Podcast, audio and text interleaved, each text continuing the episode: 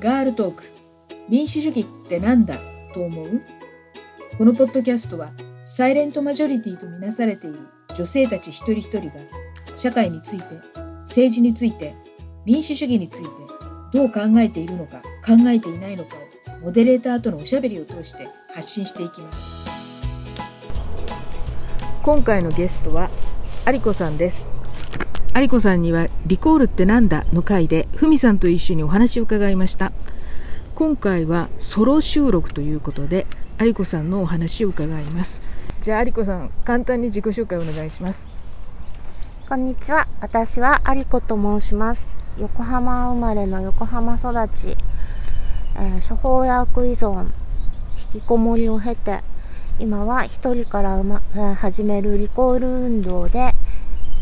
リコールを頑張ってます。リコール運動っていうのはカジノを誘致しようとしている横浜市長をリコールする運動です。はいそうです、はい、今あの自己紹介にもあったんですけれどもあの有子さんはあの引きこもりを経験されていらっしゃってですね。で今回はそのなぜ引きこもりになってしまったのかっていうお話を伺おうと思うんです。はい、であのいいつぐらいからな大体何年ぐらい引きこもっていらっしゃったんですか？はいもう途切れ途切れなんですけどあの20代の頃からですから20年以上は引きこもったりちょこっと出たり引きこもったりちょこっと出たりでした。じゃあ学生時代からってことなんですか、ね、いやあのー大学を卒業してすぐに結婚しまして、はい、でその結婚した相手が私にあまり世間と関わってほしくないとい。うことで、はい、えー、仕事を辞めさせられ、はい、それから家族や友人から友人とも連絡を取らないようにさせられ、で割とうちの中にずっと1人でいるようなそういう環境で。を作られて最初は抵抗したんですけれどもだんだんだんだんこう自分から外に出るのが嫌になっていってしまったっていう感じでした。お仕事何されてたんですか？えっとその当時は塾講師をしてました。あそうなんですね。はい。じゃあもう本当に人と関わるのが好きな方なんですよねそうですね。割と人というか子供が好きで、うん、で子供と一緒にずっと勉強するのが好きだったんですけれども。はいえっとご主人とはどちらで知り合われたんですか？大学の先輩だったんです。大学の先輩で、はい、じゃあもう先輩風吹かしているのがだんだんエスカレートしてきたみたいな感じですかね。えっとですね、割とリベラルな大学に行ってましたので、はい、まさかそんな人だとは思わなかったっていうのがあるんですけれども、うん、1対1になってみると割とこう俺が上お前は下という順位をつけたがる方で、はあ、男性によくありがちみたいな。そうですね、ね、はい。でそういうふうにこうであの周りと関わりがなくなるとその順位が固定しちゃうんですよね、うんうん、でその固定した順位がずっと20年も続いちゃったっていうこと。なんですで引きこもりっていうのはじゃあご主人と2人きりでその家にずっと引きこもって暮らしてるっていう感じ？そうですねはい。体調も悪くなりますね。うつになりました。うつになりましたはい。で時々あの外で働くんですけれども、私のしたい仕事はしてさせてもらえず、あのあちらがこの仕事がいいんじゃない？っていうふうにはえーと、販売の仕事とかを勧められて、でうまくいかないんですよ、うん、それが、うん、うまくいかないと、うん、ああお前はダメだからだっていうことになりまして、それでああダメなんだダメなんだダメなんだと思って、それで結局その眠れない食べられないということになってしまってで病院に行ってうつ病だというふうに診断されました、はあ、じゃあその断続的に引きこもりだったってさっきおっしゃったんですけれど、はい、それちょっとお仕事に行く時はもう引きこもりじゃなくて、まあ、外に出て、はい、でそれでうまくいかなくてああ、はい、ダメだと思ってうつがひどくなってまた引きこもってしまうそうですね。そんなことの繰り返しだったんですね。っていうのはあのお相手の人があのフリーで仕事をしていた人なので、でたまにこう収入が減ってきてしまうことがあるんですね。あでそういう時にーはい。私が働きに行きたいなと思うんですけど、うん行けばうまくいかないということで。あそんな感じでそうですね。えっ、とだんだんだんだん引きこもりの度合いが上がってきてしまったような感じでした。ーえっ、とでもまだ離婚されてないんですよそうなんです。えっ、と今は一緒に住んでないんですけれども、やはりなんて言うんですかね共依存みたいなところがありまして、で今もかなり仕事があちらの方が厳しい状況で、でそんな生活です性格ですから、親類縁者からもかなり 割とこう距離を置かれてる状態で、うん。一人ぼっちなんだって思うと、うん。あひょっとして私がいないといけないんじゃないかなっていうようなうん。ことを何回も繰り返してしまいまして、はい。で今は離れています。なので頑張って抜け出したいなとは思ってるんですけど。えっ、と別居してどれぐらい経つんですか？えーっとそうですね。半年ぐらいかな今は、うん。はい。あのさっき治療薬依存？はい。の、まあ、治療薬依存にもなられたっていうことなんですけれども、はもうそれはもう依存から回復されたんですか？はい今はあのーなんとか必要最低限のお薬を飲むことで、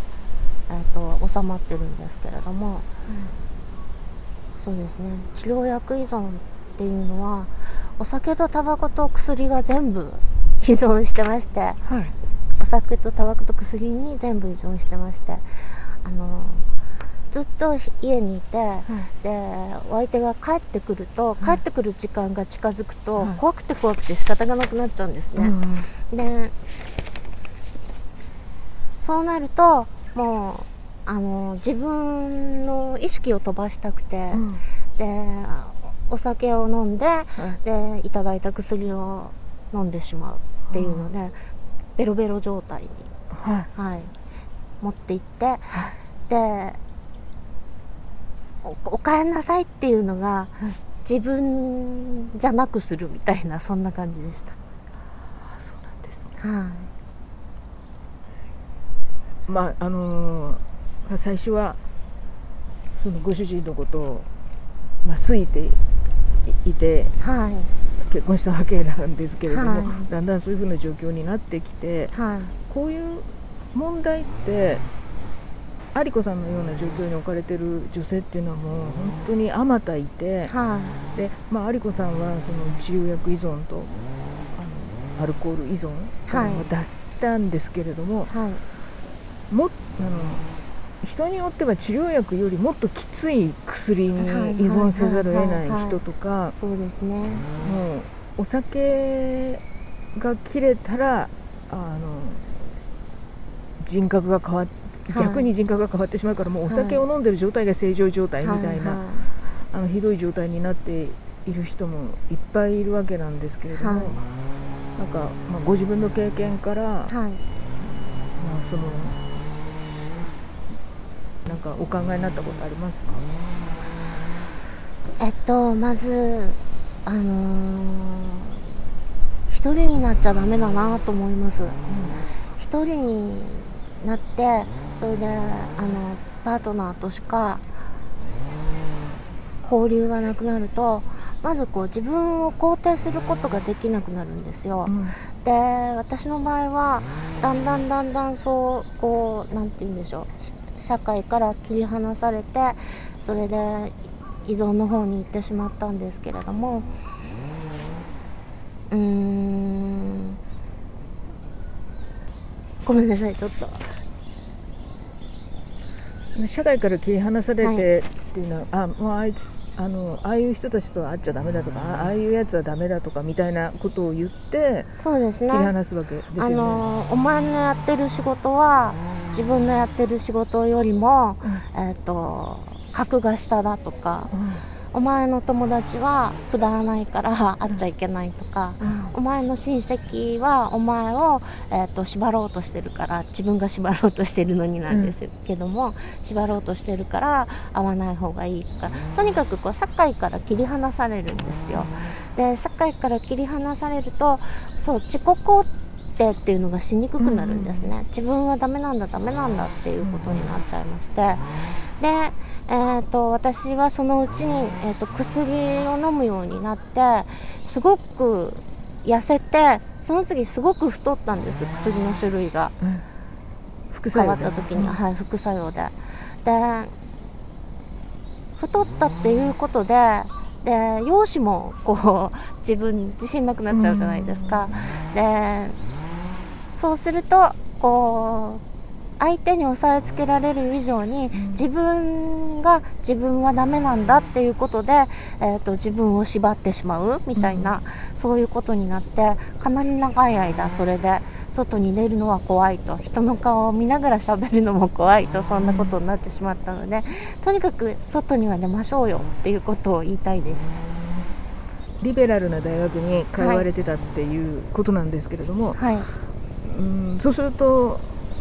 有子さん自身は、はい、うん、なんつったらいいのかな。自分の生き方っていうものをある程度持ってたし自分に対する考え方っていうのを、はい、まあ、持ってたと思うんですけれど、はい、あのやっぱり結婚相手っていうことで、相手に対する好意があったがゆえに、その人の言うことを受け入れなければいけないみたいな、はい、自分自身の先入観とかはあったと思いますか？そうですね、あのー、最初はすごく気があって、うん、仲が良かったので、うん、で結婚前あたりからだんだんだんだんそういう、こう束縛みたいなところが出てきて、でつまんなくなるんですよ、うん、でつまんなくなってあつまんないつまんない。でもこれはひょっとして私に原因があるんじゃないの？っていうふうに思って。それで、えーと、相手の顔色を伺ってこうしなさいはいそうしますっていうようなそういうこうダメなサイクルに飲み込まれていってしまったと思います。自己主張ができなくなってきちゃったっていうことなんですかね。そうなんです。思えばあのお相手パートナーの方も、あの生き方が下手な人ですので、うん、私をそばに置いといて絶対的なこう何て言うんでしょう味方みたいなのが欲しかったなとも、欲しかったのかなとも思うんですけれども、うん、けれどもやっぱりそれは私にとっては ものすごくきついことで、うん、で20年ぐらいを全部こう真っ暗にしてしまったのでかなり後悔してます。社会にはそういうふうにその結婚相手とか、まあ、自分が愛している人だからっていうことで相手の言うことを受け入れなければいけないっていうようなあの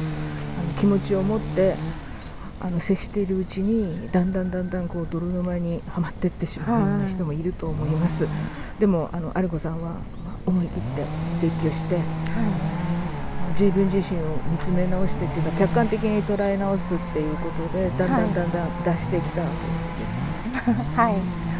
えー、っとそれであのずっと引きこもっていて、はい、まあ、あのパートナーと離れることによって、はい、まあ、客観的になれて、はい、気持ちが変わってきて、